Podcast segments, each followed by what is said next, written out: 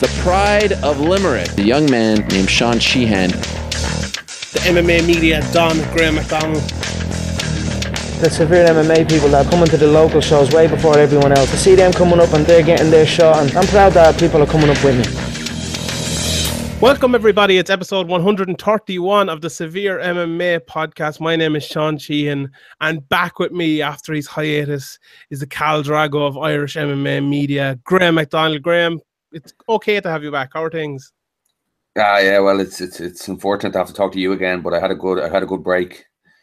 I refused all your calls and just uh, pretended like you, you, you didn't exist, and it was uh, it was much needed. Which is more annoying, having to listen to me or having to listen to Americans?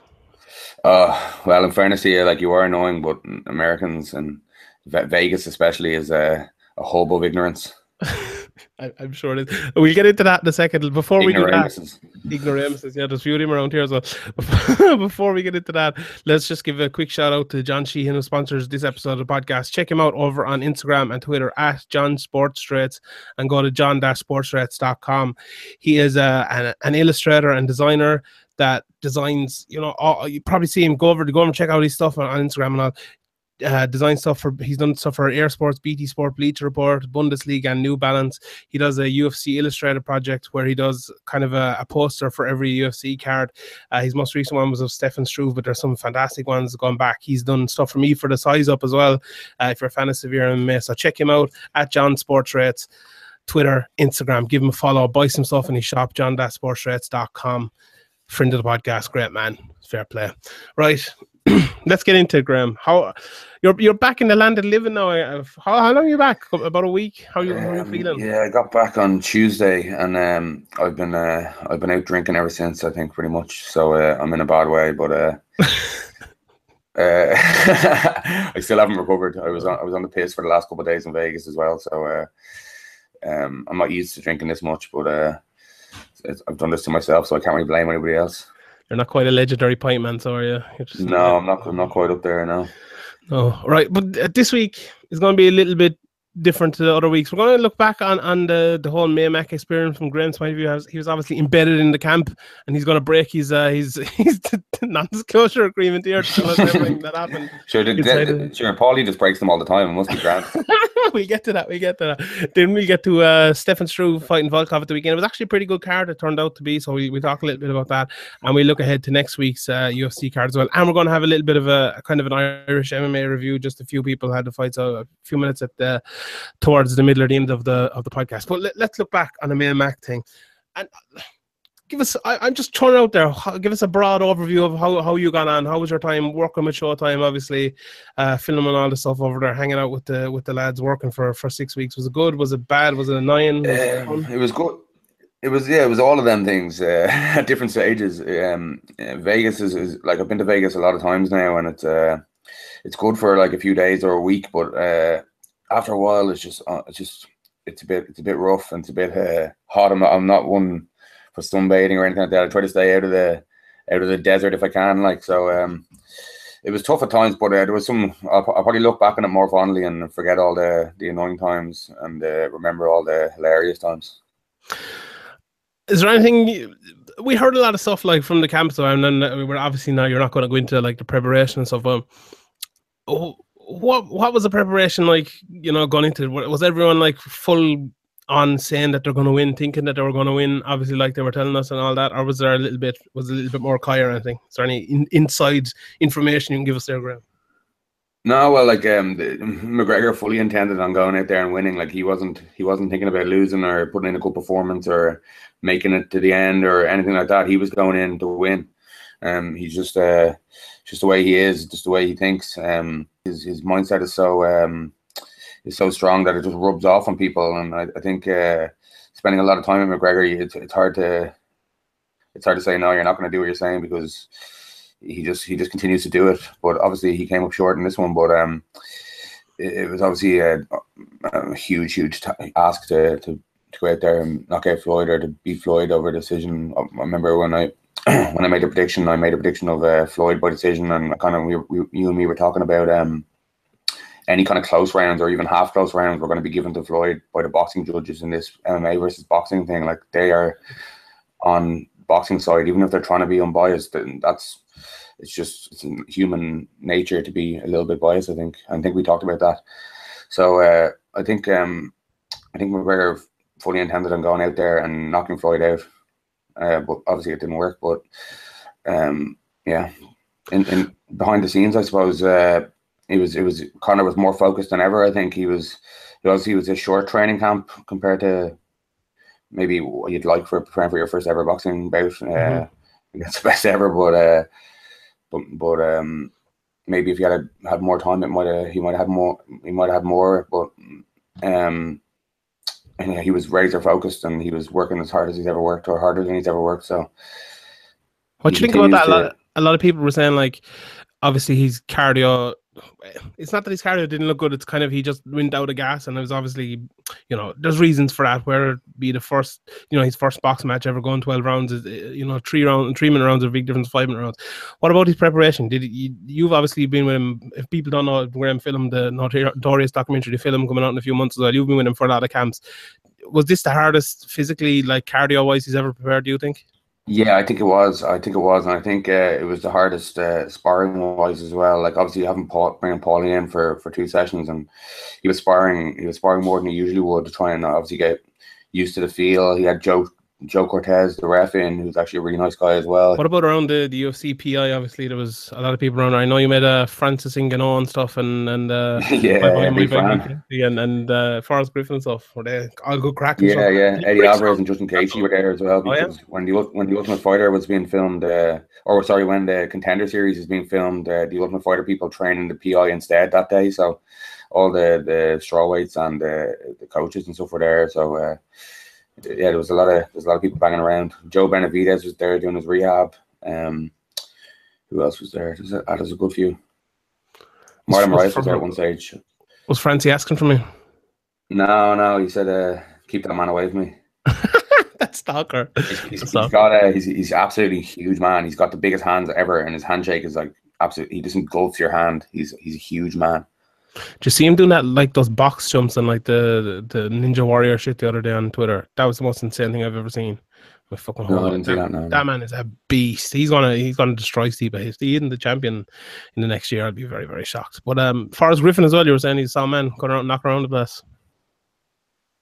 Say again, sorry. Forrest Griffin, you were saying as well, is sound man, is he? Knocking around the place. Oh yeah, yeah. Forrest Griffin was there a good bit. Uh, yeah, he's hilarious. He's uh, got this really old car that uh, his uh, driver door doesn't open, so he has to climb into his passenger door. So that's always funny.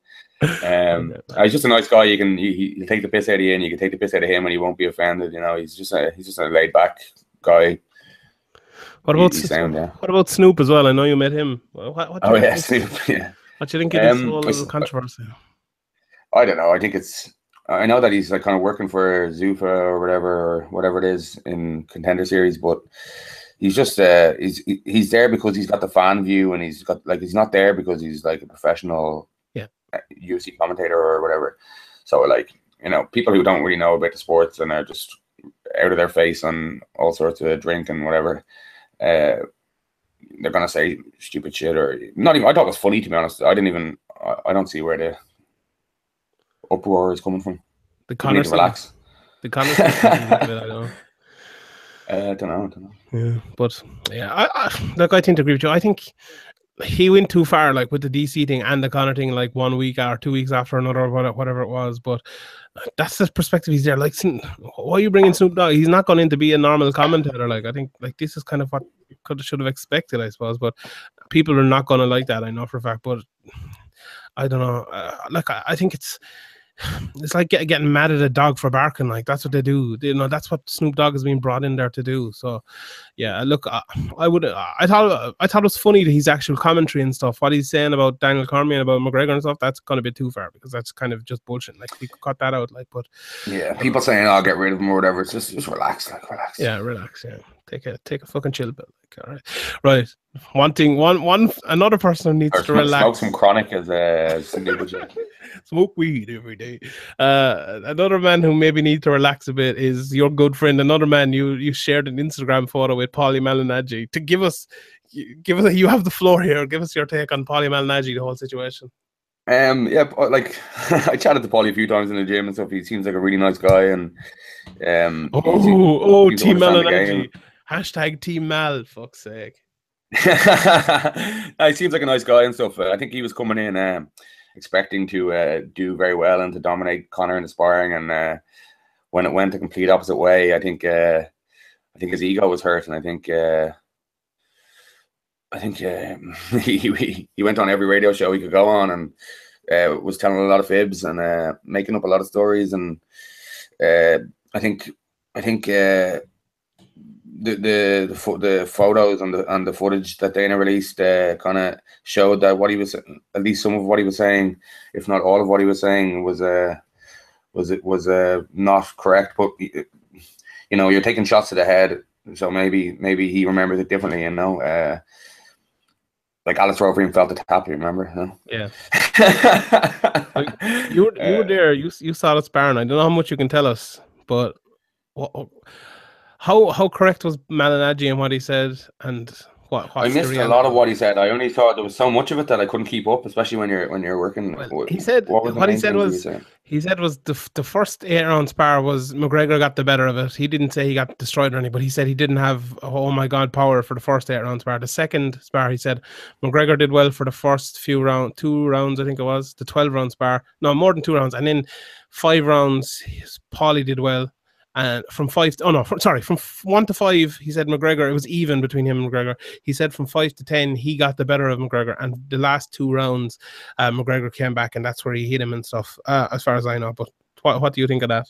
Well, uh, um, I, I, you're obviously you're, you're filming at the time. You're not exactly trying to score. You're doing other things as well, but you see what's going on like ninety percent of the time. And from what I saw, and from what from from what the other guys I was with saw, uh, Paulie didn't win around the whole time in the 20 rounds. Uh, really? Pretty clearly. Uh, yeah. I'm like, what, what was his reaction immediately afterwards? Like, do you was he sound immediately like, afterwards? At the, at, yeah, no, immediately after, at, um, he was he was. I think I think he. I don't know if he was just lying to himself or he's concussed or whatever. But he straight away after the twelve round spar, he was like saying, "Oh, you got the better the last few rounds, the last few rounds," and everybody's kind of like, and the other ones on the other rounds as well. Like, what are you talking about? Yeah. Jesus. And like uh, there was like he apparently he was in a bit of a bad way, like uh, back in the sparring house, uh, the sparring partner's house afterwards and stuff. So like, um, like uh, I don't know what to say. He's he's he's he's done well for himself. Like he's turned this into a, he's turned himself into a star in, in this. He turned, he was the main. People were talking more about Paulie. People were sending me messages, asking me what happened. Was it a knockdown? All this stuff for people who you wouldn't expect to be messaging you. Mm-hmm. Um, people were asking more about Malignaggi than they were about Floyd. So he did well for himself. I think I think uh, I think he knows what he's doing. Uh, probably he probably just knows that this is a this is good attention for him that he may never get again, and he may be able to set himself up for about in the future if uh, if Conor wants to come back to boxing. Do you think it affected Conor in any way or anything, or would it, did it make him happy because it just made more fucking uh, people wanted to watch the fight more and stuff? Yeah, I think I think Conor likes Paulie. To be honest, I think he, yeah. he finds it all funny and he he's, he's amused by it. And uh, I think if, if he didn't like Paulie, he'd uh, he'd immediately sue him for breaking his non-disclosure agreement repeatedly. Let's hope he fucking likes. let's hope he likes you so after listening to this podcast. But yeah, uh, yeah. I suppose we leave. Oh, Jesus, people are sick of fucking Paulie, you know. So I suppose we leave that behind. Well, what about the actual fight itself? I know you discussed a little bit earlier on. What even coming in, coming into like you've been with him before and you've talked about it in the podcast before. And he, it was funny actually. He mentioned the, I think for the first time ever that he was sick going into the first Nate Diaz fight, and you said it in here before. What, what was he like going into this one? Was he he was there any injuries, any sickness? Was, was he looking calm and collected like all of his other fights, or did you notice something different? Yeah, Obviously, was, we saw you walking out on on the, the pay per view. I actually still haven't seen it back yet. For some reason, my my uh, my sister uh, recorded the, the pay per view, but then it disappeared from the planner or something like that. Something happened to it. It just it, somebody deleted it oh, and owning up to it or something. But, it, uh, no, it only stays if you buy a pay per view. It only stays for like eight days or five days or some shit. Oh, really? Okay, okay, that makes sense. Um, sorry, what was the question again? Uh, how how's he looking coming in? Like, oh yeah, uh, yeah, no, he's razor focused. Obviously, there's a couple of niggles here and there, like any any camp, any fighter coming up any camp, on nothing serious. And uh, yeah, he was in he was in brilliant shape. His his boxing is is on a new level to even what it was before. His his, his footwork, his his patience, um, everything. He's just he's he's come on leaps and bounds uh, in in the boxing. Obviously, he put he put what seven weeks into it or whatever it was. Mm-hmm. Um, and he's, he's he always makes massive strides uh, between fights. Even even obviously in his MMA career, he's he's always done that. Obviously, he didn't do that when he rehabbed his knee, but he uh, he's done it in, in all his other camps, and this this camp was no exception. Yeah, even last week since uh, I suppose we move on to the fighting pass. Like, last week since Spotter was on, a lot of things have come out, and I was on a couple of radio shows and different things, and a lot of people's takes coming out of the fight. What, like, what, what was your take on the fight? Do you think it was a moral victory? Do you think that Floyd was just letting, mm, letting him win the earlier round? No. Um, I think uh, I, I don't think this letting him win thing is, is is ridiculous. Like you're going to drop three, possibly four rounds, and then some people saying like the, the fourth is really close and the eighth was really close. I kind of was, as I'm saying earlier, I was I was kind of expecting the judges to go any close rounds to Floyd, and I wasn't surprised that they did. But um, I thought the first three were really clear, and I thought that it was a because that it was ridiculous that the judges only one judge I think was it one judge gave yeah, all three. One judge, yeah. I think most that, that's ridiculous. ridiculous like, yeah. That's ridiculous. That, that like they're lucky it didn't go to a decision. well, there probably would none. There would have been no repercussions anyway. But you, would hope that people would be open arms about that, but they're but they're not. Um, I also thought the stoppage was very early. I thought uh, it, it, wouldn't have been stopped the other way around um, in the exact same situation. And I, I just, uh, but you know, this is boxing. Like boxing is, this is this stuff is known to happen in boxing a lot. Yeah, bad, I thought bad I, judges, bad referees. Yeah, I thought the stoppage was grand. I thought, like, for me, look, McGregor or Mayweather had his game plan, but that doesn't mean you should take away McGregor's credit for actually winning the rounds. Like you know, he, he still won the round. Like, imagine if McGregor had won the first three rounds and then knocked him out. Would people be saying, "Oh, Floyd was letting him win and he got caught," or would yeah, they said, "Oh, McGregor won the first three rounds and knocked him out"? Yeah, you know, it's it's people. I think that has come on an awful lot because it's obviously a novice boxer, oh no, boxer against 50 you know now, uh, and, and, that's unfair. Like, if you, if anything, you know, that's like harshly judging someone like that. If anything, you should be judging him the other way. You should be saying like, you can't believe that this guy who's never boxed before actually won three rounds. And I, like, I, I wrote a column for Sherdog, and I mentioned this last week. If anyone's uh, listening again, I apologize, but like that people were building him up too much before. And I know, like we were talking coming in, you thought he'd he do uh, kind of about what he did, really, as you mentioned, it was your prediction. But a lot of people were saying, "Oh, he's going to knock him out early. You know, he's going to rough him, rough him up. He's going to bring in this disruption bullshit." And uh, you know, one of that, like, I think anyone realistic, like, okay, the puncher's chance. I thought, I think everyone agreed with that. But people were saying he was going to knock him out. Like, they were like, "Oh, he's he's going to win this fight." His price was unbelievably low. Like it was insane. And I think that actually took away from how well he did. And like if he had won, it would have taken away from one of the most insane shocks in the history of sports. Like it's, it's up there with Leicester yeah. City. That's what it would have been. And I think the fact that he did well, won three, possibly four rounds. It, I think people are underestimating that how good that actually is to even yeah. do, do people these people yeah. that are pushing that narrative do they really think that this this 49 and 0 at the time now 50 and 0 guy who is known for or is accused of hand selecting everything, making everything on his terms in order to protect his record and protect his undefeatedness is going to drop three, arguably four of the first four rounds, uh, and then uh, risk like another couple of rounds, a draw or anything like that, or is he going to take a couple of big, big enough shots on the chin yeah. when he's a fighter who's known to be in ridiculously boring fights or bouts because because he doesn't want to get hit at all and he's super defensive when he he doesn't want to get hit. Like he, the guy doesn't want to get hit. He didn't go out there with the intention of I'm going to let him hit me for three, four rounds, and in the eighth round, and it's it's absolutely ridiculous to be honest.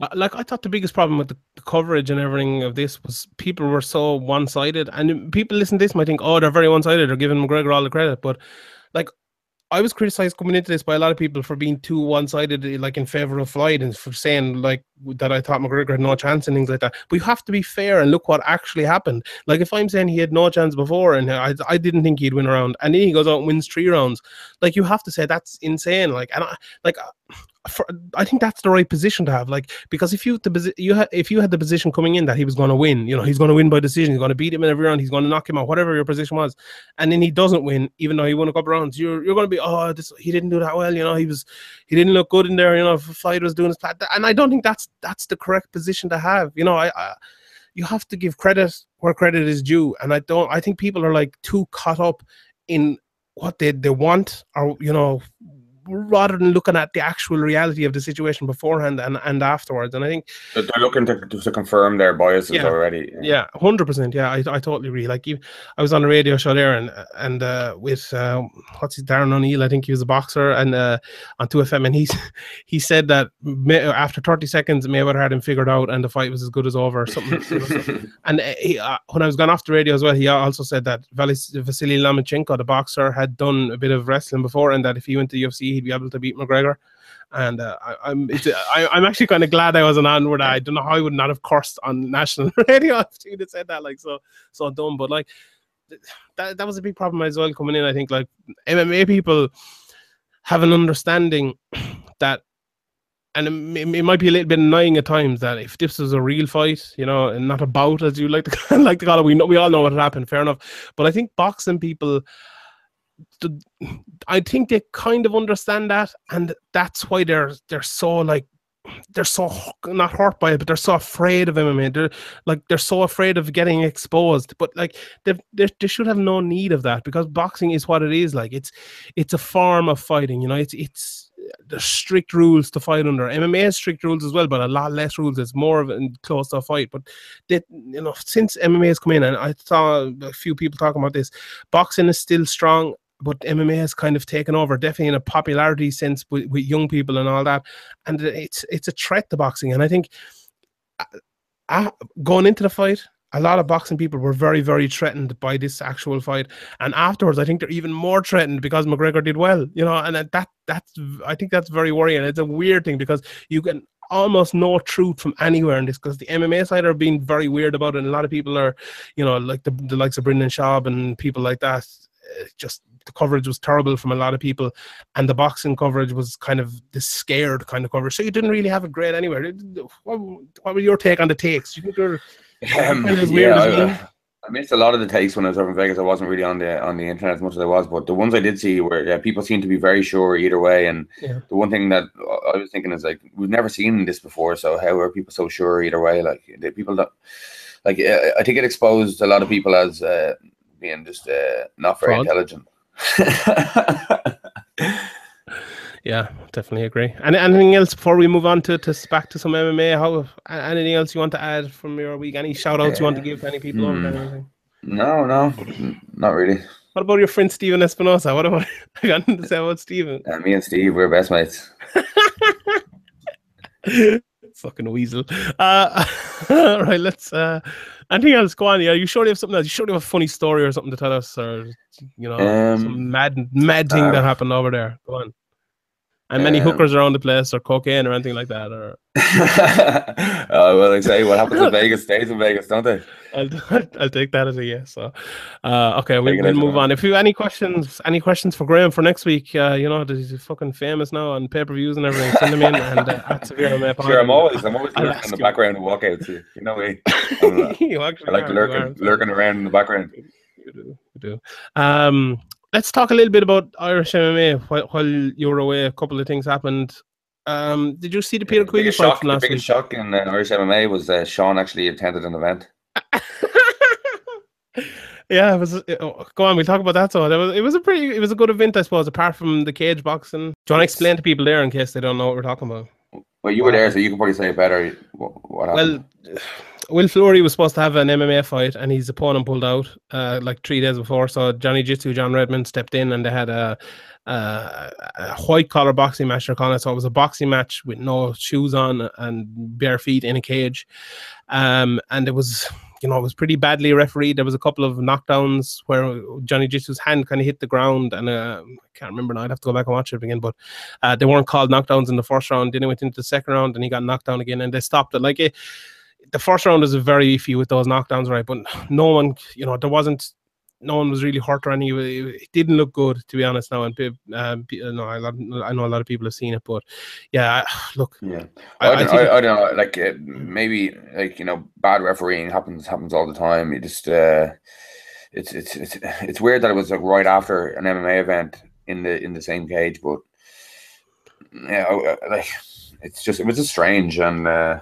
I think the yeah. thing is, like, it, it, just can't happen again. Like, just Jesus, stop. You know, the, I know it's shit if your your opponent pulls out, but you like going in there for a boxing match in a cage, like that's not to Harvard jiu-jitsu match or something. I'm sure Johnny Jiu would have done a bit of jiu-jitsu against him or something like. But if you're that bad, you know, really down to to uh, compete, but you you know stuff like that isn't, you know, isn't good to do. And I think you know people have moved yeah, on. That's, that's good. Yeah, yeah. Like that's a good point. Like a grappling match, like we've seen that happen before, where guys are meant to be on the card and their opponent pulls out and they get put in like a, a no gi ADCC rules or an EBI rules match and it, maybe the MMA fans don't don't uh, don't love having a having a grappling match in the middle of an event, but the the fans that have that have paid to come see that particular guy are, yeah. are then are then appeased yeah, it was a good event apart from that anyway. You know, lots of good fights and well, very, very well ran. Huge crowd there. There was a picture actually Cage Legacy put up the other day. It was fucking, I'm not sure how many people were there. I, was, um, I might ask him, but there was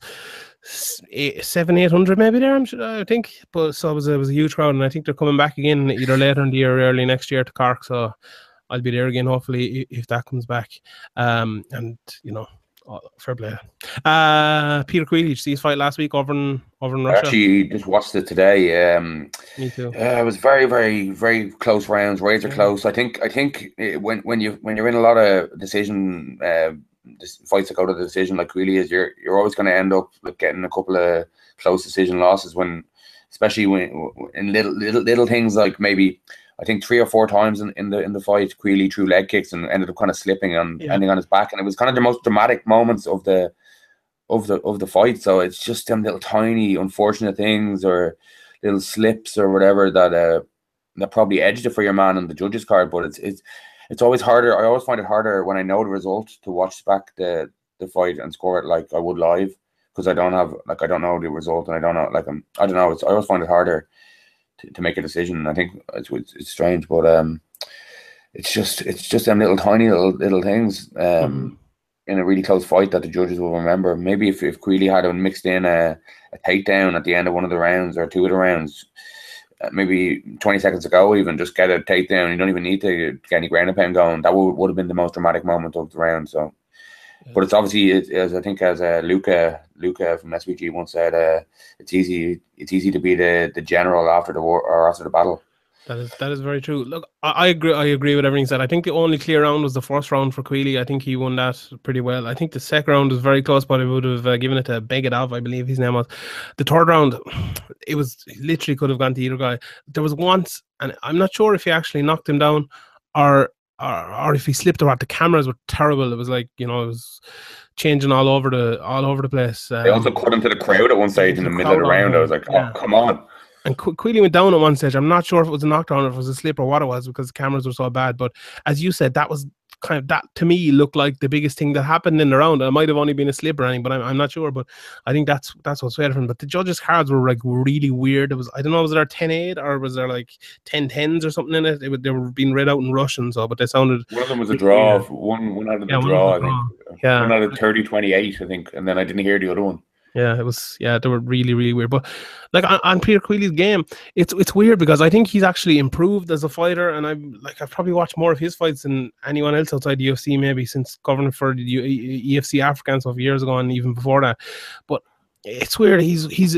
I think he's improved as a fighter, but his results have gotten worse. Uh, and I like I think he he needs to take credit as well for the guys. You know, he fights a lot of tough guys, and I, I don't know if this guy was maybe the toughest guy he fought, but he was actually he was a good fighter. You know, it was a good fight. But like, I know the thing I is, that's one of them fights where maybe if, if you fight that guy not in, in your home territory, you probably get that decision. And yeah. he's done done that a few times, like, and he's gone off to, to Africa. Portugal, he's gone off to Portugal, or Poland.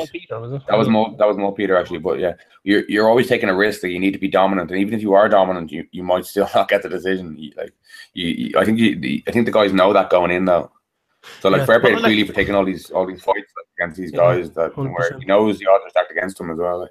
You think about it, like I just look at these fights as well, and I'm like he does a lot of things right, but I don't know. He like he's a very, very he's unbelievably good cardio, and it was something maybe he was criticized before far before, but it like he kept going for three full rounds, moving non-stop, and and he hadn't shown really no signs of slowing down. He did that was his last fight or fight before as well. You know, putting all these rounds in are helping him, but I don't he seems to be I don't know does he put out too much effort or something in his movements it's like you know he, he's constantly like moving up and down really light in his feet and then when he has to plant his feet to throw a shot I don't know did they see it coming or something I don't know it, it seems to be something just uh, I don't know maybe that's too simple to looking at or something but from, maybe it's uh, from what you're saying you're kind of saying that it's, it's, all there but it's not clicking for him or yeah. some way yeah maybe it's I don't know like this is complete speculation but uh maybe maybe it's like a mental thing or uh, it's it's it's really strange. Like I think maybe this is again uh, conjecture, but uh, I think uh, maybe he thought he was going to be in the UFC, and he kind of yeah. does a big letdown. Maybe he hasn't been able to focus as hard because he he was so close to the UFC, and he thought he was going to get there, and then it kind of seems like he has to build up again. Maybe it's yeah. a motivational. I don't know. It's it's something isn't clicking. Like yeah. I think well, like Owen Roddy and John Kavanagh haven't been around that much, like as well. That that can help, like you know, especially Owen Roddy. I think it's you know, I think he's very good takedown defense and he's good wrestling and stuff. But Roddy not being around maybe to improve his striking, and McGregor not being around as well. That you know that that can't help either. I know there's other good guys there as well training, but you know they're they're some of the uh, Owen Roddy, especially like he's striking is some of the best uh, striking coaches in the world. But yeah, you were mentioning as well there. I think you know maybe strategy as well. I think John Kavanagh that's what he's best at. You know, giving guys good strategy, and maybe that's another thing. Maybe if you added in a couple of those takedowns, maybe there, you know, there, there's a, a, chance for him to improve in in that aspect. But like skills have been improving and stuff like that. So yeah, there's look, you'd hope it'd turn around for him. I, am always saying, and I said it about uh, Ben Forsyth as well a few weeks ago, and he said he wouldn't do it, but like take a few easier fights. I know they hate doing it, like, and uh, all these guys uh, talk about they hate it, but maybe you need to do that. Get one or two wins, and then get you know get yourself a, a bigger fight against one of the good guys on a BAMMA or uh, over on fight yeah. nights as well, and you know, build yourself it's. Kind of, it's uh, I'm not a big boxing expert or anything, but I think like when guys do lose, like, kind of they give them a couple of nice tune ups just to build the confidence back up and just kind of get back to that kind of momentum of the winning momentum. So maybe like yeah, that could be a good idea to take some some easier opponents. Yeah, uh, Sinead Kavanagh as well had a fight in Bellator. I didn't. You, you haven't seen that fight, did you? I didn't get to see. It. I it. actually haven't seen it. No, no. I had yeah. a little look for it a couple days after it, but I couldn't find it.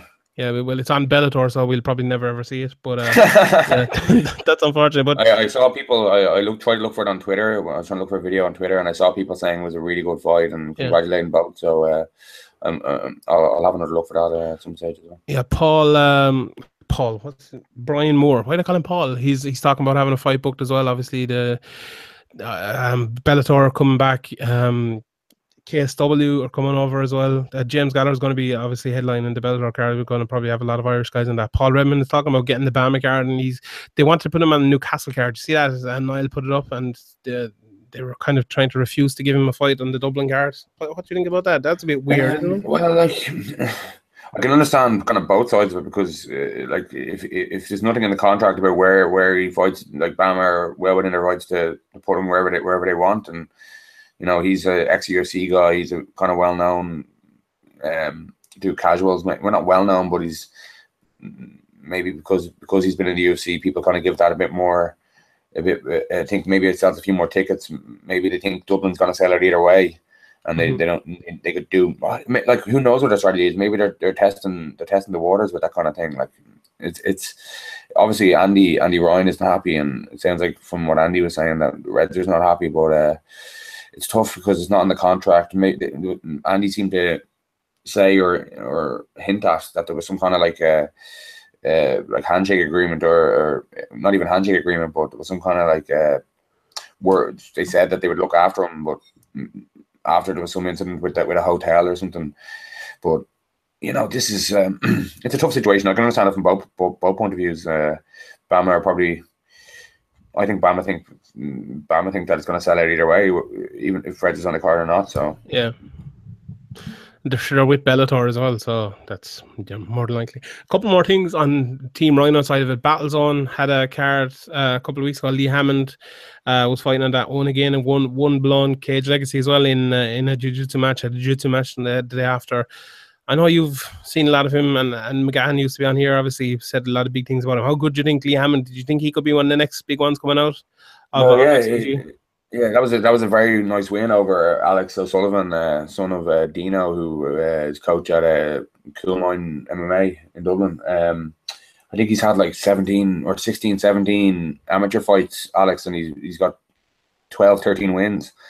Uh, he's beaten some tough guys. He always looks good. He's he's, he's well rounded, and but Lee Hammond is so tricky on the ground. He's hitting bolos. He's he's he's getting under people and armbarring them. He's he's just so tricky and dangerous. And I think he's really coming into his own. He, he he's he maybe at the start he was he, he didn't have really the basics of striking down, and he was more kind of flashy and uh, uh he, but when he like he's kind of he's fixing them holes in his, in his game, and he's um he's been in some some great fights like Eric Nolan fight. Even though even though I actually Lee ended up losing that, he nearly had a, a knee bar a couple of times. He nearly had arm bars. He he's just he's just really tricky, and you don't want to go to the ground with the guy. So, um, he, he's definitely he's definitely uh, making strides, and he had a really good run in uh, the the IMMAFs where I think he made it to the final and ended up losing a split decision. I I, I think, and. Uh, in a very close fight where, where he, he could have won it a couple of times with, with submissions. So yeah, he definitely has a lot of potential. Yeah, um, Battlezone as well. They were supposed to come to Waterford, but I believe that has been postponed now. So hopefully they'll come back. Uh, that was nice to see uh, Munster getting getting events after, especially after they lost the All Ireland as well today. It'd be nice for them to have an all event. So bring on to Limerick, Andy. Come on, come down, come down to Limerick. Uh, last thing as well before we move on to the UFC. While you were away, Neil Seery retired. It was his last fight. Well, give us a few words. Go on, give us another poem there, Neil Seery. Can I not talk about Neil Seery? No, no, no, no, Jesus, yeah. Um, yeah, fucking hell. Um, it's his birthday as well during the week, and, and Carl Pindred's birthday. Happy birthday, Carl. Yeah, Neil Seery. You know, the only thing good thing about him is he supports Liverpool, but uh, uh, I know he's a he's a, he's a legend. He's he's he was written off for years because of his record, or because because people just just he's too small, or there was there was no division. He was fighting up weights, and he just kept trucking away He's a real hard nosed fucking bastard. He's he, he's like he preferred he preferred to win a or prefer to lose a great fight than than win a shit fight. He mm-hmm. he's just a unique character and he's he's blunt. Um, he doesn't hold back. Like you know, he's he's telling people. Apparently, he's when people are arriving into Team Rhino to train when after McGregor fights in the past, he, kids coming in or teenagers coming in or whatever, and he's telling them you're, you're never going to be Conor McGregor. Do you still want to do this? He's just like, he's not, not no bullshit. Like he's basically just like, there is no other Conor McGregor. This is, this this isn't all glitz and glamour. This is fighting. Like if you still want to do this, then I'll help you, but don't be under any illusions, kind of thing. Like, so he's just he's just an honest, hardworking fucking Irish MMA legend. MMA like he's he's every every every MMA fight I've seen of his and every UFC fight I've seen of his has been entertaining. He's gone to try and win. He's he's not the, he's not trying to defend. Even even when he's on his back, he's got an overhook and he's dropping out or he's hitting up upward elbows. He's he's just he was just great to watch, and he's a, unique character, and there won't be another one like him either. That is true. In fairness, that is true. You couldn't better put it better myself, uh, even though I probably did a few weeks ago. But uh, we leave it on. Uh, I think I might forget. Nobody listened because I wasn't on the podcast, so it's grand. Yeah, that, that's true. If we forgot anything, at Severe Mebad, tell us. We'll we'll bring it up again next week. Right, let's move on to these. Or did, we, did we talk about Gunnar getting eye poked repeatedly? Was I on for that? Oh yeah, no, you weren't. Go on. What? Tell us what you think. Oh, that was ludicrous. How many times did he get eye poked and he got his shorts pulled and everything? It was like a succession, succession of fouls in a minute. You're just a fucking SBG shield. That's all you are now. Fuck it. It's been six weeks with Conor McGregor. well, like you know, if if, if if, the refs and the and the review boards aren't aren't gonna punish you for it, it makes sense to, to do it. If you're gonna if they're gonna let you away with it completely, then what you're in a fight. Like I I can understand it. Like you know, Chad Mendes was putting his hands into Conor McGregor's cut and into his eyes and stuff. But that's like you know, if the ref's gonna let you away with it, you fucking it's a fight. Yeah, you're right. Faber as well. Was against Rivera. That was that was an insane one. Remember that? He just get away with it, you know. yeah. You ain't cheating, you ain't trying. That's a. Yeah. The last one, especially in Gunnar Nelson, that was really bad. I thought the ones before that you can, you know, you can explain away, but the last one looked very, very bad. Yeah. I don't know. Yeah, what can you like? I, I think your point, the point, the overall point of this is these, these review boards or whatever. They need to, be, if they're not don't exist, they need to be set up, and they need to actually do something when they are there. Like because what what one was it recently? Like there was it was clear as day. It shouldn't be. Oh, I don't know. One, did, whatever one did, was. the Ellenberger did the Ellenberger getting his ankle stuck in the cage? Yeah, did that, that become a no contest or No. did that become a TKO? No, it was a TKO. well, if they're not going to overturn that one, then I don't think there's any point in having a review. there was actually there wasn't even worse. There was even worse one recently. I can't remember what it was, but like, oh, just just awful. Like, people doing it like they just shouldn't even bother. They should just uh, they should just move on. Like Do you if know a TV screen fell off and hit the fighter on the head and just killed him, and would they TKO. a KO other guy? KO. like, KO. it's just like, come on, that, yeah. People are arguing with me. Oh, he got his foot stuck there on purpose. It's like it's if you fell over he spotted a weakness in the cage that nobody else had noticed before, and he Oh, jumps over with It's it's so stupid. It's uh, it, like it is so so stupid. Okay, move on. We'll let's move on. Um, UFC were in Rotterdam yesterday, or what were they? Yeah, so Saturday. Uh, with a wasn't a bad card. I didn't I didn't manage to check out all of it, but I saw what what I needed to see.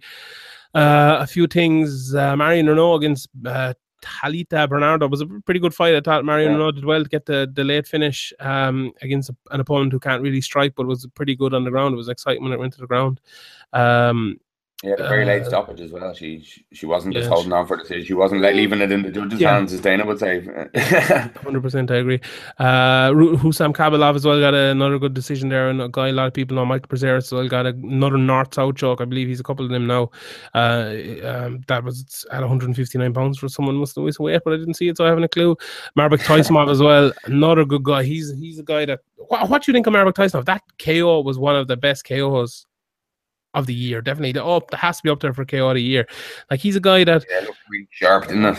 yeah, at lightweight, uh, he's a guy that that sh- definitely shoving up there now. He's you know tw- 27 and five is his record. He's he's only lost once in the UFC in what one, two, three, four, five, six, seven, eight fights. You know he ha- he has to be moving up there towards getting ranked anyway. What about about Mairbek Taisumov versus Joseph Duffy? What do you think of that? Yeah, like I, I like I love watching Joe Duffy fight just because he has. I love fight watching anybody fight who has a unique style. Like even like Ryan Hall, people seem to hate that stuff. I, I love that. I think that's great. I, I love just something different. Um, so I always enjoy seeing him fight. Yeah. So I'd love to see Duffy fight fight, fight anybody basically. But I think um maybe Duffy might get somebody a bit more name value to the to the casuals. But who knows? Throwing shade there at Mar- Mairbek Taisumov. Well, like the casual, I, I I've never had a had a casual bring up Like so. Uh, Yeah, that is true. What about what about Darren Till? He got the us- unanimous division decision division against Bojan Veličković. Uh, let me. I'll give you my take on this. I know I asked you, but I don't care. I'm going to take it anyway. I think Darren Till is one of those guys who looks really, really good, and he will look that good until he fights someone good, and I think he'll get absolutely destroyed. In I, I don't know. I just, I just have that feeling about him. I don't think his cardio is up to shape as well for the way that he fights. He does a lot of movement. He doesn't throw that much output. I think his striking is so, so good. Very, very precise. He hits hard. Uh, he's unorthodox as well. I think he's really, really good. But he he leaves himself so open at times. Well, he, even against in this fight against a guy who isn't that good, he he got his face was was all reddened. He, his leg was fucked up. He kicked his leg so bad. People are going to look at that and, and keep kicking it again.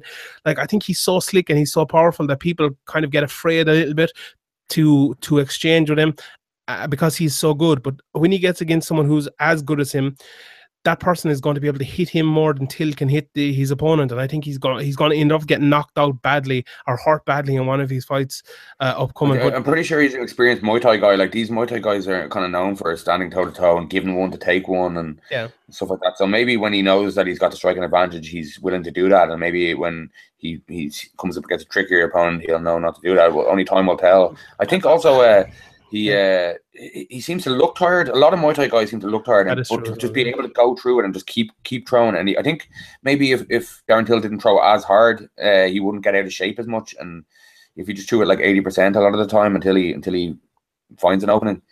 But, but you know, um, what the fuck do we know? Like you know, That's very fucking true. Yeah, I like. I, I agree with you. I think we've mentioned that before. He, he definitely looks, but like when you look that tired, if you're going into say a championship fight where you're fighting four or five rounds, I think you will get fucking tired. You know, he he did it. He looked good for all those three rounds, slowing down a little bit near the end naturally. Like, but yeah, I don't know. I just think, and I like uh, your point as well about him changing to to fight different opponents. That's very very possible. But in MMA, we live in a MMA is a funny sport because if you're in boxing, you see a lot of guys a lot of time, like they might fight off the back foot, they might, you know, they might change around, fight in a different stance, they might be very, very defensive, keep their hands up, fight different ways. In MMA, guys, it takes very good fighters to fight different ways. A lot of guys just go out and like, cause I do my reviews or my previews for almost every card, and look, I look in depth to maybe four, four to six fighters on, on the card and people don't change that much in MMA. It's it's very like it's it's rare enough that someone comes out and fights totally differently, especially someone like Darren Till, who's you know what have we seen four or five fights now in the UFC, and he's fought the same way in in every fight basically. Like people can make little change ups and stuff, but uh, there's it's very rare. Like McGregor does it, John Jones does it, where they can change and, and fight yeah. differently. You know, Another thing though, maybe you know, this is popping in my head now. Maybe like you know, I don't know how much Darren Till is getting paid to show or win, but maybe he's thinking, I want that fifty grand bonus every time he goes in. He's trying to get in these wars because he's every time he's been in there, he's been in a slugfest, and you know, Dana loves that loves that kind of fighter. Like you can stay around for for a long time if you uh, if you impress Dana in that kind of. Uh, getting in wars like Diego Sanchez and like some of Dana's favorite fighters are these kind of fighters. So what you're saying is he's going to go pure Tyron Woodley if he wins the title, and we'll he'll just keep it for like five years being born. Possibly, possibly. Uh, what about your boy Leon Edwards? I know you're a big fan of his brother as well. Good, pretty good display I thought against Bryan Barberena, who's a guy who's very very tough to finish. Yeah, Barberena is tough as nails, isn't he? Um, but Leon Edwards took a huge shot at one stage and uh, did well. Did, like the ref looked like he, he was about to stop it a couple of times, but um, I think the shots from Barberena at the ground and pound were just so flimsy that uh, the ref was kind of waiting for for Barberena to land a decent strike and mm-hmm. end the fight, and he just couldn't. He just kept uh, flurrying really badly. Yeah, I agree. Uh, Sierra Bahadazara Bahadaz Bah Ha Durzada went in against. Uh, you can edit that out there. Uh, Rob Wilkinson, uh, and and won with a late stoppage as well. And speaking of late stoppage, it was a fucking late stoppage by the referee. What, did you think of that? I, I, was waiting for the post mortem to come to stop it. I thought it was, thought it was horrendous. Yeah, yeah, fucking bad refereeing. Like that's that's a, a huge danger to to the fighters that people kind of overlook a bit. Like just a bad ref, like a bad refereeing performance. Like obviously everybody's going to make mistakes; they're humans and stuff. But the, the, the referees that make constant mistakes or repeated mistakes need uh they need to be taken away for taken out of there for the safety of the fighters. Yeah, I think it was Leon Roberts ref, and I, I, think he's generally not bad, but he has done this a couple of times before, and uh, you know. But you need to, you need to, you need to, need to be held accountable in some way. Yeah. You need to like, if if maybe that if, if, the ref afterwards had to go and explain himself to somebody or like write a, a report explaining why and all this stuff, maybe he'd be thinking, thinking he should have, he should have stopped the fight, and maybe in the future he'll be more like uh, people obviously people complain when a fight gets stopped early or slightly early, but it's obviously better to stop it early than to stop it too late. Like we've seen boxing over the years, people boxing bouts stop way too late and guys dying, and it's it, it, it's obviously really disappointing when a when a big bout or a big fight is ruined by a by a an early stoppage. But obviously, everybody would take that over a late a really bad late stoppage that, that ends up injuring somebody. But obviously, yeah. this, this this seems to be this guy's all right. Like, and most of the time, it's ninety nine percent of the time, it's all right. But it's uh, the, the the ref is uh has got to be on top of that. Like, you, you take no chances. Like, if if if you're in doubt, err on the side of safety. Yeah, I agree. Uh, and in the main event was obviously Stefan Struve against um, against Vol- uh, Volkov in the in the main event. I, look, I thought it was a very very good fight, very enjoyable fight. I thought Stefan Struve was much improved in defeat, but it's so weird to see some someone so tall basically fighting a short man's game. You know, he was fighting kind of like Jose Aldo would try to fight uh, in kind of a might, a very might high stance with knees, but a lot less leg kicks, uh, which is something that if you're fighting in that fashion, you have to throw leg kicks, I think. And I think that might have you know, if he'd done that, I think he could have won that fight. Um, but coming into it, I thought Volkov is just. I, th- I think he's a better strategist uh, than Struve, and I think that's actually what what won him the fight. I think he's very tough. He's a very good jab, hits hits pretty hard, um, and, and just kind of walk through everything Struve hit and and he hits Struve an awful lot as well. Even though you know it's a t- it's a tough matchup, especially you know it's tough as well for guys that are so tall the fight against other guys that are so tall because they're not used to seeing it, you know. But I was I was very impressed with both of them. I thought it was a very good fight, and I think uh, Volkov is, is up there now. He could could be next for Francie. Yeah, I think the style matchup was was was was nice for Volkov. He's a he's better fight IQ, and maybe he struggles when he has to worry about the takedown. And I don't think Stefan Struve is really really after the takedown ever. I think Stefan Struve uh, just hasn't ever been able to use his ridiculous range. Uh, obviously, he didn't have that much of a range uh, advantage against Volkov, but in even in the past against really small guys that he's fought, he's had trouble uh, using his his massive uh, advantages in, in the size. So uh, I don't think it looks like at this stage that he's never going to be able to to master that. But he's always entertaining. Well, he's usually entertaining Struve, and he comes up with the odd uh, the odd upset like against uh, Stefan Struve or against uh, Stipe Miocic. Yeah. I was telling everybody who would listen that Stipe is going to win this. Put your money on that. My mates when we were over at that, and then fucking I was completely wrong. Was that was in Manchester, wasn't it? I think so. It was somewhere in the UK because I was over there with a few of my mates were over and they were asking me who to bet on, and I was like, bet on Stipe, and then he fucking lost. I remember that time. Um, it was uh, whichever fight it was in that that uh, Stipe fought in um in the UK. I remember I was I was on the UG at the time, and I said uh, people were complaining about it, and I was like, "What? Like, stop! Why are you complaining about this? Like, Stipe Miocic is a future UFC champion." I was like, "Ah, oh, I found it. Then I like put a screenshot of it after after he won the championship. I looked really good. You know, it was like years before he he actually um he actually won it. But right, let's move on to next week's card, and it's pretty good card. Like, uh, a lot of people are oh, there's actually I'm looking at a few fights here that I didn't even know were on it, and people have criticized this fight saying they're burying, uh, you know, the top two fights, the the kind of the two um, champions that are maybe not in the UFC or Dana White's good books, but it's pretty pretty good card uh, all the way down. Looking looking through it here, Kajan Johnson is back, another guy who's had a bit of trouble with the UFC. Gavin Tucker was very very Also, Demetrious Johnson's also had a lot of trouble with uh, the pronunciation of Ray Borg's name. Ray Borg, is Borg. it? Ray Borg, you mean? Yeah. Ray Borg. Uh, yeah, we get to that. It's like a Sarah Rice fight and Ashlee Evans-Smith, good fight. Henry Cejudo against Wilson Reis. That's a tremendous fight. Who do you think wins that one? um, actually, Sean Sean Humes uh, Humes has an article uh, breaking down Henry Cejudo's game and kind of uh, predicting how, or technically breaking down how he thinks this fight will go. Um, I won't give it away until it comes out, but uh, I'd say I'd say Cejudo. I, would pick Cejudo, but to to box him a bit and to get takedowns, to secure rounds if he has to, but he probably won't have to, and he'll probably just be able to win the striking battle. But Wilson Reis though is very is is dangerous on on the feet. He throws hard uh, shots and he's dangerous on the ground. So I, would, I wouldn't I wouldn't wouldn't be uh, wouldn't be too confident in that one. Yeah, I love that fight. I think Cejudo wins. I think his hands improved an awful lot. Uh, he showed him in his last fight against uh, Joseph Benavidez, I believe it was. Yeah, I'm really looking forward to that one. I think it's I'm a big fan of both those guys. Looking forward to it. Sara McMann is back again in a bantamweight fight against Ketlen Vieira. Jeremy Stephens and Gilbert Melendez both at featherweight, former lightweights. Gilbert, this is Gilbert Melendez's first fight at featherweight, I believe, wasn't it? And actually, Paul Hughes was over there training with Gilbert Melendez during the summer. He was, I think, he was over in a J1 or something. So that's that's fun. Uh, who do you think will win that one? Stephens and Melendez. Uh, I, de- I, I definitely pick uh, Melendez at 155, and I probably pick him at 145. But there is that like you know cutting that extra. He's not. He was ne- wasn't ever like oh he needs to move to featherweight when he was at lightweight. So uh, it'll be a tough cut for him. And sometimes when these guys make the make the cut for the first time or for the first time in years, it it, it noticeably affects them. But Jeremy Stephens kind of throws very hard at the start of fights and kind of gasses himself out.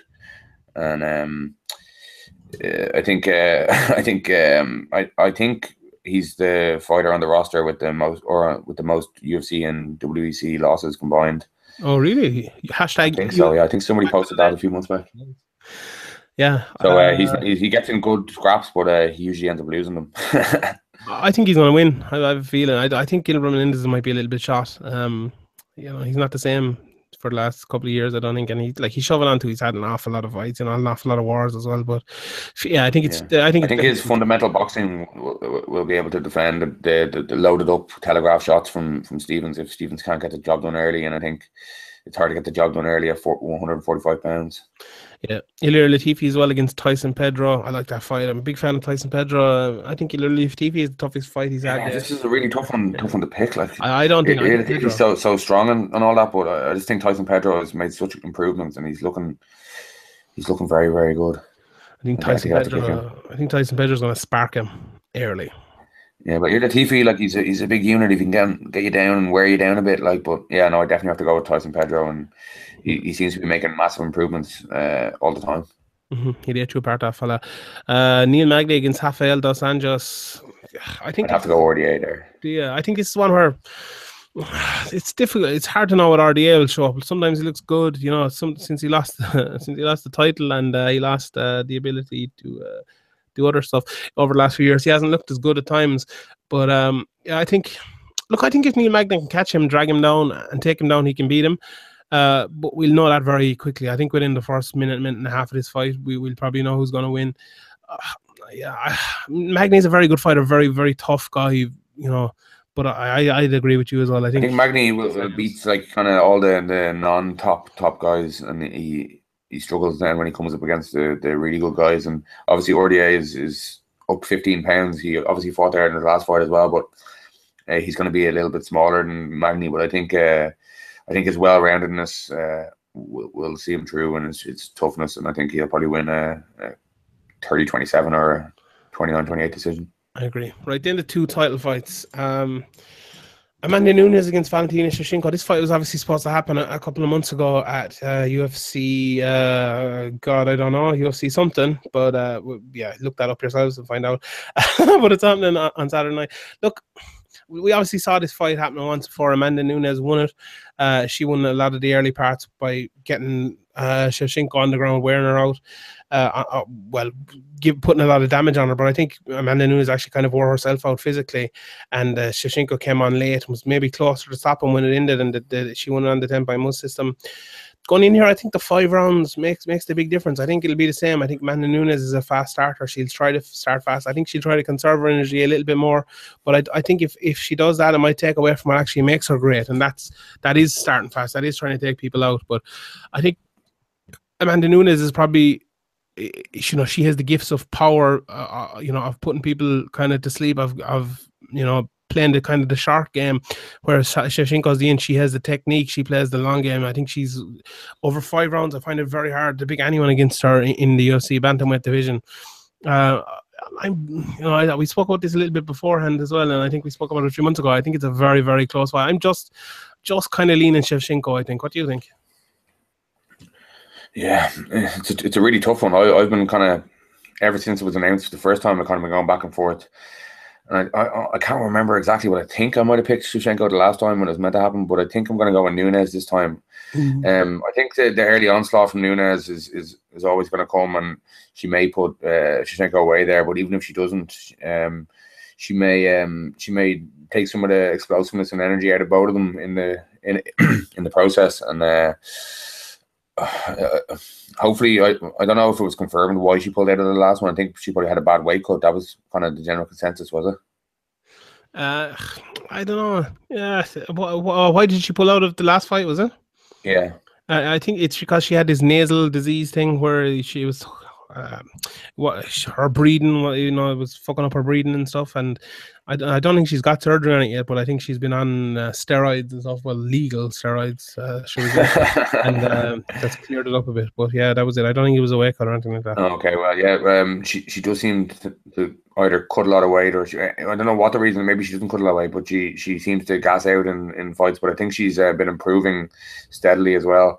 I, I, think it's a really tough one to pick. But uh, if I had a free bet on same odds, I'd probably go with uh, I'd probably go with Amanda Nunes, but not with much confidence. But uh, maybe she could go out there and knock her out in the first round or TKO in the first round. She's always very dangerous at the start of fights. Yeah, I, agree. What about the main event? What's your what's your take on that? Obviously, Ray Barge coming in here against uh, Dimitri Smiley Johnson, who's looking to make history uh, to to get the most consecutive UFC title wins in history. Do you think it's going to? Yeah, I think uh, I think uh, it's a nice it's a nice nice one for him to get the all day record. I think I think the style suits the style matchup suits Demetrious Johnson. I don't think he offers anything weird like Tim Elliott did, or he doesn't have a size advantage, or he doesn't have. I don't think he has any advantages over Demetrious Johnson. So I think uh, if Demetrious, this is Demetrious Johnson's fight to lose. Uh, if he loses it, it's probably because he made a, a big mistake or he, he, got caught, which which can always happen. But it's at 125, it's much less, much less likely to happen. Yeah, I tend to agree. Yeah, look, um, I, look, I think what Ray Borg is good at is being good at everything. But Mighty Mouse is the best at being good at everything, if that makes any sense. You know, I think he's just uh, he's the most well-rounded fighter in the world. Like uh, going against Wilson Reis, you know, he's really, really good jiu-jitsu. Maybe you could say if he gets him in jiu-jitsu exchanges, he can beat him. Or like a really good striker, if he beats him there, you know, someone like a John Lineker or something, maybe could knock him out. But I think what Borg is good at is being well-rounded like Mighty Mouse, and there's no one better at being like Mighty Mouse than Mighty Mouse. So I, yeah, I, I definitely think, uh, I definitely think you win. Any more thoughts on that? Yeah, it's very hard to pick against the the number one ranked uh, pound for pound guy. Uh, when he when he's going up against a what is it a plus eight hundred plus nine hundred underdog. So uh, I don't think there'll be many people picking Ray Ray Borg, as uh, DJ would say in this fight. I agree.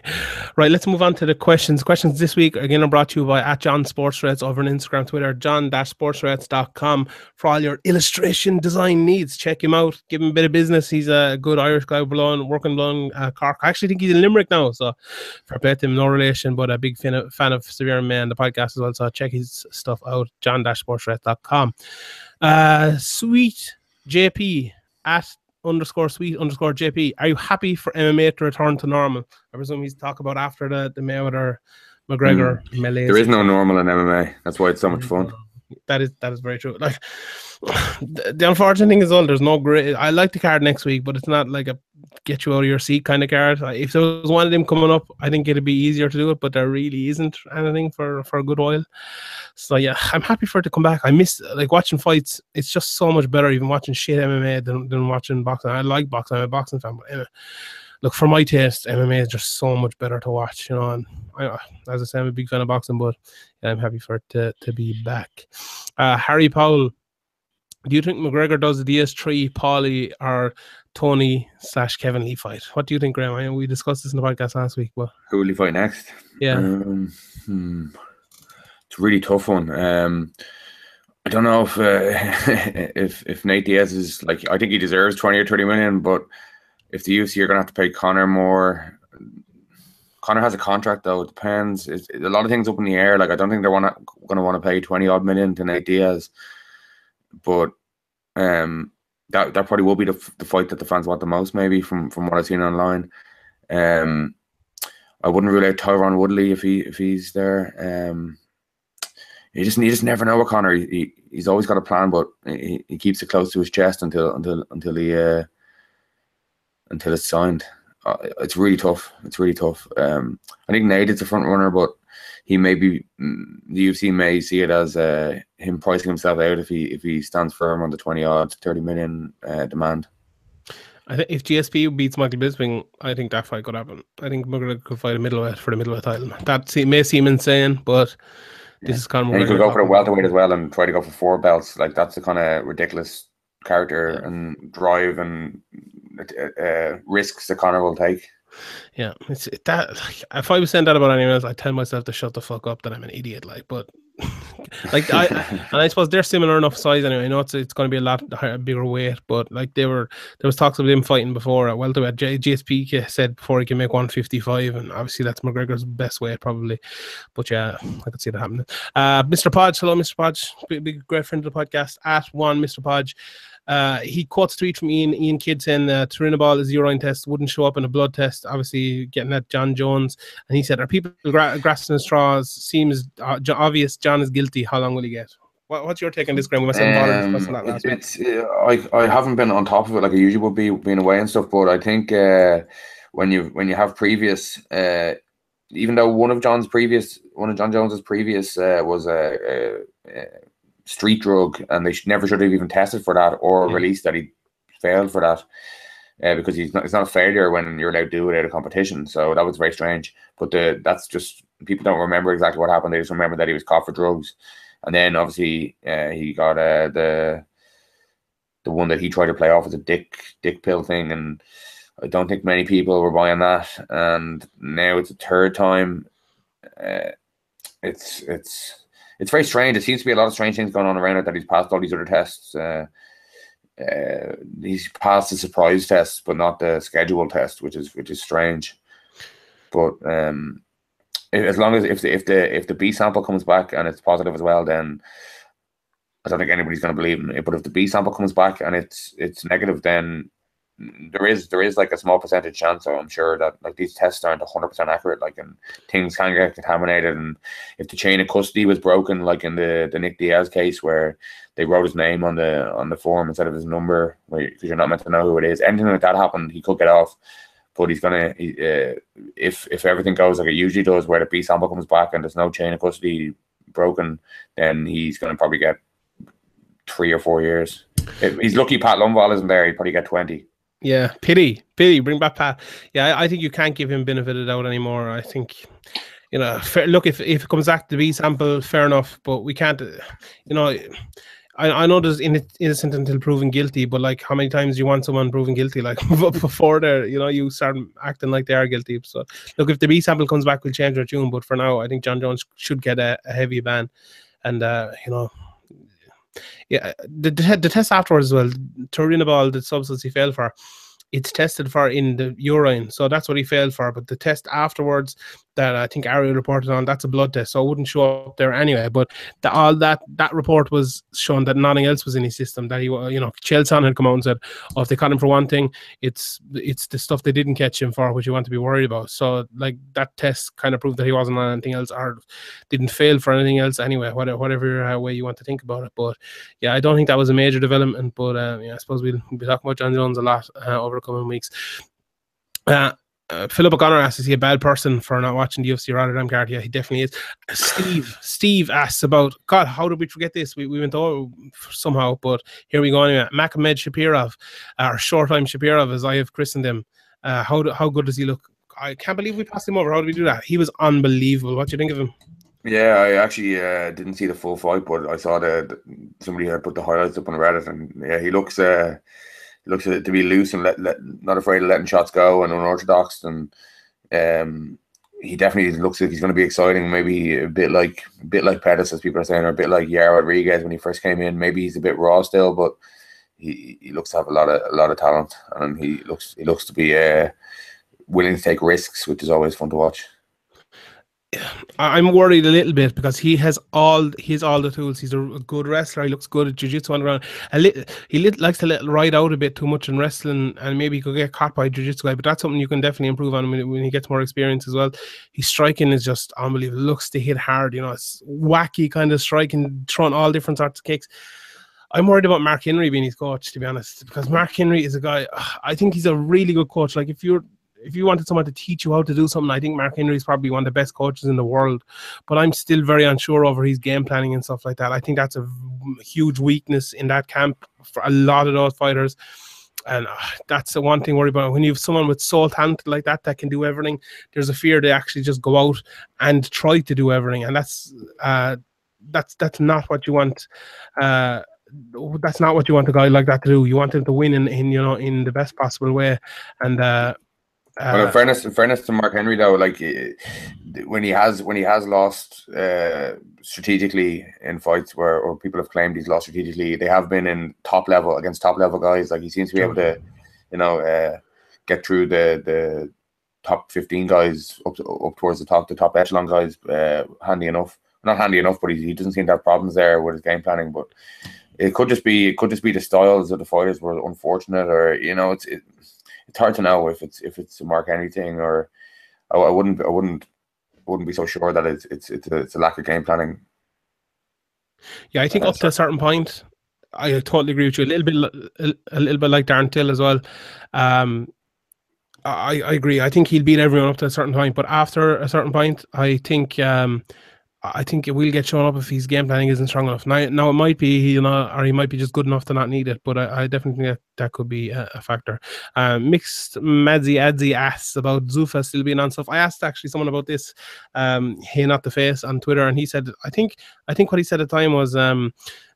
WME IMG had actually bought the Zuffa thing, so the, that's why it's still on it. You see it. Uh, Sully at Goatsai, Darren Till versus Gunny Nelson. What do you think? Um, whew, yeah. Uh, Hashtag yeah, I definitely watched. I definitely watched that. I think UFC um, used to do winners against winners, losers against losers, but I think they kind of moved away from that a little bit. But they, they, they probably still. Do, I haven't seen any numbers or anything. I think they probably, they usually still do do uh, loser against loser, winner against winner when possible. But uh, like definitely, it's it, would be an interesting fight. Like it, it would be. Uh, it'd be a real test of, of both guys, really, a, a real test of, of Darren Till. I don't think he's fought anybody at the level of Gunnar Nelson. Definitely hasn't fought anybody at the level of uh, grappling of Gunnar Nelson. So it would, it would tell us a lot about Darren Till if, if he if he could. It tell us a lot either way. It would tell us a lot about about him if, if he could win that. But um, maybe it'd be kind of throwing Till to the, the wolves a bit early. You know, he Gunnar Nelson probably just most likely just take him down and submit him. Hmm. Daniel Mannix at Mannix knows. Will we ever see Dylan Tuke or Peter Queally in the UFC? I don't know. It's tough on Dylan Tuke. He obviously took a hard loss in his last fight and he took a lot of damage in his fight before with Adam Vintra. So he's taken a good bit of time off from that, which is a good thing to see. I'm, uh, it's hard to say with him. It's, when he comes back, give him one or two fights, and then yeah. we could have a better range. I definitely think he has the talent for Peter Queally. I'd love to see Peter Queally going for TUF. I think that'd suit him down to the ground. To be honest, I think you know, get him into a TUF house, and maybe if he even sees a little bit of a different showing from from a coach or whatever, maybe it could help him. You know, we were kind of talking about it earlier, if something might click in him that might help. What do you think? Would you do you think to him getting to the UFC? Um, yeah, well, tough. Like, if, does anybody even watch TUF anymore? And it's a brutal schedule. It's it's it's it's. Uh, I yeah, think unless the contract change, unless the contract change, I think it's actually a bad contract you end up on. I think it's like yeah. maybe eight fights, a hundred grand. Like you know, it's a hundred. It's a six figure contract, but it's a, it's a terrible contract. Uh, you might be better off just string if you can string a few wins together. Um, it's a tough one. It's a tough one because it is it is a grueling thing to go through, and, and you do get stuck on a crap contract if you win it. Uh, Ian McLean, what's the best summer signing? He says Mo Salah. What do you think? For Liverpool? Not just for anyone in the whole. Well, go both so for Liverpool and in, in the whole Premier League. Um, hmm. for the whole Premier League, it's a tough one. Um, who who are some of the front runners? I can't even.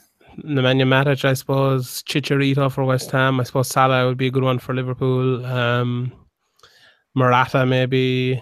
Uh, Lacazette. Uh, uh, actually, uh, West Brom signed that winger. What's his name? I always get his name, Krychowiak or something like that. He's a very, very good player. He used to play for PSG. They'd be able to, I think Matic yeah. for me. I think Matic. I think, I think Mo Salah actually could be both because he, if if Liverpool are going to do well, it's it's it's probably going to be because of his himself and Mane's pace. Yeah. Uh, it's going to cause a lot of trouble, and it's going to if Liverpool are to finally be able to beat these uh, these teams that like to sit back and and get men behind the ball and hope that Mignolet makes another blunder and make a victory. Um, that uh, if if Salah lives up to what he, what he did last year in, in Italy and what he's done so far in the Champions League qualifiers and in the Premier League, then um, he could be he could be very very influential. So yeah, I think that's a good shout. But I'm obviously uh, been watching more Liverpool than I have been anybody else because I've been away as well. Like I haven't been watching as much football as I usually would, but I've caught the Liverpool games, uh, the extended highlights at the very least. Victor Lindelof is the obvious answer, 100%. Uh, Blue knows how long till Graham goes away again and we can have Butter back. Listen. Anytime. I'll go away. I, I don't mind. Less hassle for me. Naked Day, said it's great to have Graham back. Have a few, uh, an unbiased Liverpool fan after weeks of Man United and Everton. I thought yeah. what we've seen. The, yeah, I'm, I'm, sure, I'm sure Sean was uh, very unbiased and brought up Man United's offside goals and all that stuff. Well, Man United have had like three offside goals given against them this year, so it's gone. It's been a bad start to the year. So there you go. Oh, okay. At, at Photo Pack asked about Irish MMA guests on Late Late Show and Sheep getting more time. Yeah, that was a bit weird. Owen Roddy was on, and then that Doctor Ava one tweeting that uh, here's me and John Kavanagh, and it was Owen Roddy. I thought it was brilliant. She obviously just Google, she obviously googled Conor McGregor coach, and then John Kavanagh popped up, and she goes, "Me and John Kavanagh," which was absolutely brilliant. John Kavanagh replied, "Nice to meet you." Actually, did, did we? Uh, was I here? I wasn't here when um was I here when Brendan Schaub or Floyd Mayweather was giving Brendan Schaub a fake fake compliment about oh I enjoy your commentary on the UFC and all this stuff. oh, but did he? He never even commented on the UFC. What's he talking about? Oh, so funny, so cringy. I didn't see that. That's that's brilliant. Johnny Byrne at him takeover underscore. Oh, uh, could we get Graham's top three best and worst things about Las Vegas? Top three worst things. Um, um the amount of ignoramuses, the heat, and. Uh, uh, the amount of noise from from everywhere. and the best, uh, the three best things. Um, well, the, the experience was probably one of them. Um, the the way everything well not everything but most things is just open most places are just open at all times and there's 24 hour pubs and 24 hour everything um what else um having a swimming pool right beside right in your side is pretty handy as well especially in the heat you're some bollocks. All right, that's about 10. So let's move. Andy Stevenson, Andy C123, one, one or two more questions here. Ask who do you think should be next for a Showtime Shapirov? He called out Artem, didn't he? But Artem's fighting um Touchy Fili. I don't know. Yeah. Um. Yeah. Everybody wants a bit of Artem. You know, uh, poor old Artem. He used to be the guy trying to fight. Or well, not poor old Artem. It's good, but he used to be the one trying to find fights uh, all over the globe yeah. before he's in the UFC. Now everybody wants to fight him. Before and nobody wanted wanted to fight him. Yeah. I, I think they should give him a couple of easy fights next. Give him someone like Alex White. I mean, no, Alex White's good. Um, who was I thinking of? Who's the guy Artem fought? Oh no, Chris Avila. He's uh, gone out the UFC, but someone. Yeah, Chris Avila.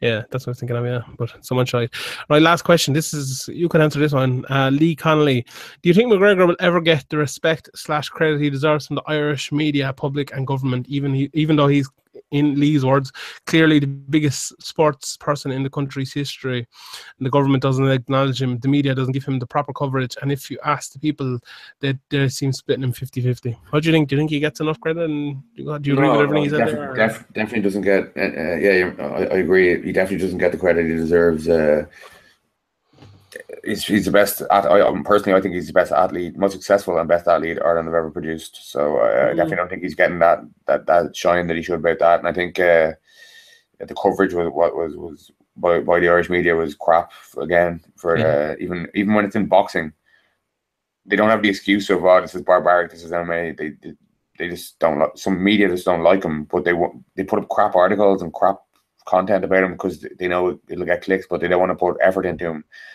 which is a bit strange. But uh, yeah, at least we have like uh, MMA media, like uh, like uh, Shaun Al-Shatti writing articles about Owen Roddy and stuff. It's a very good article.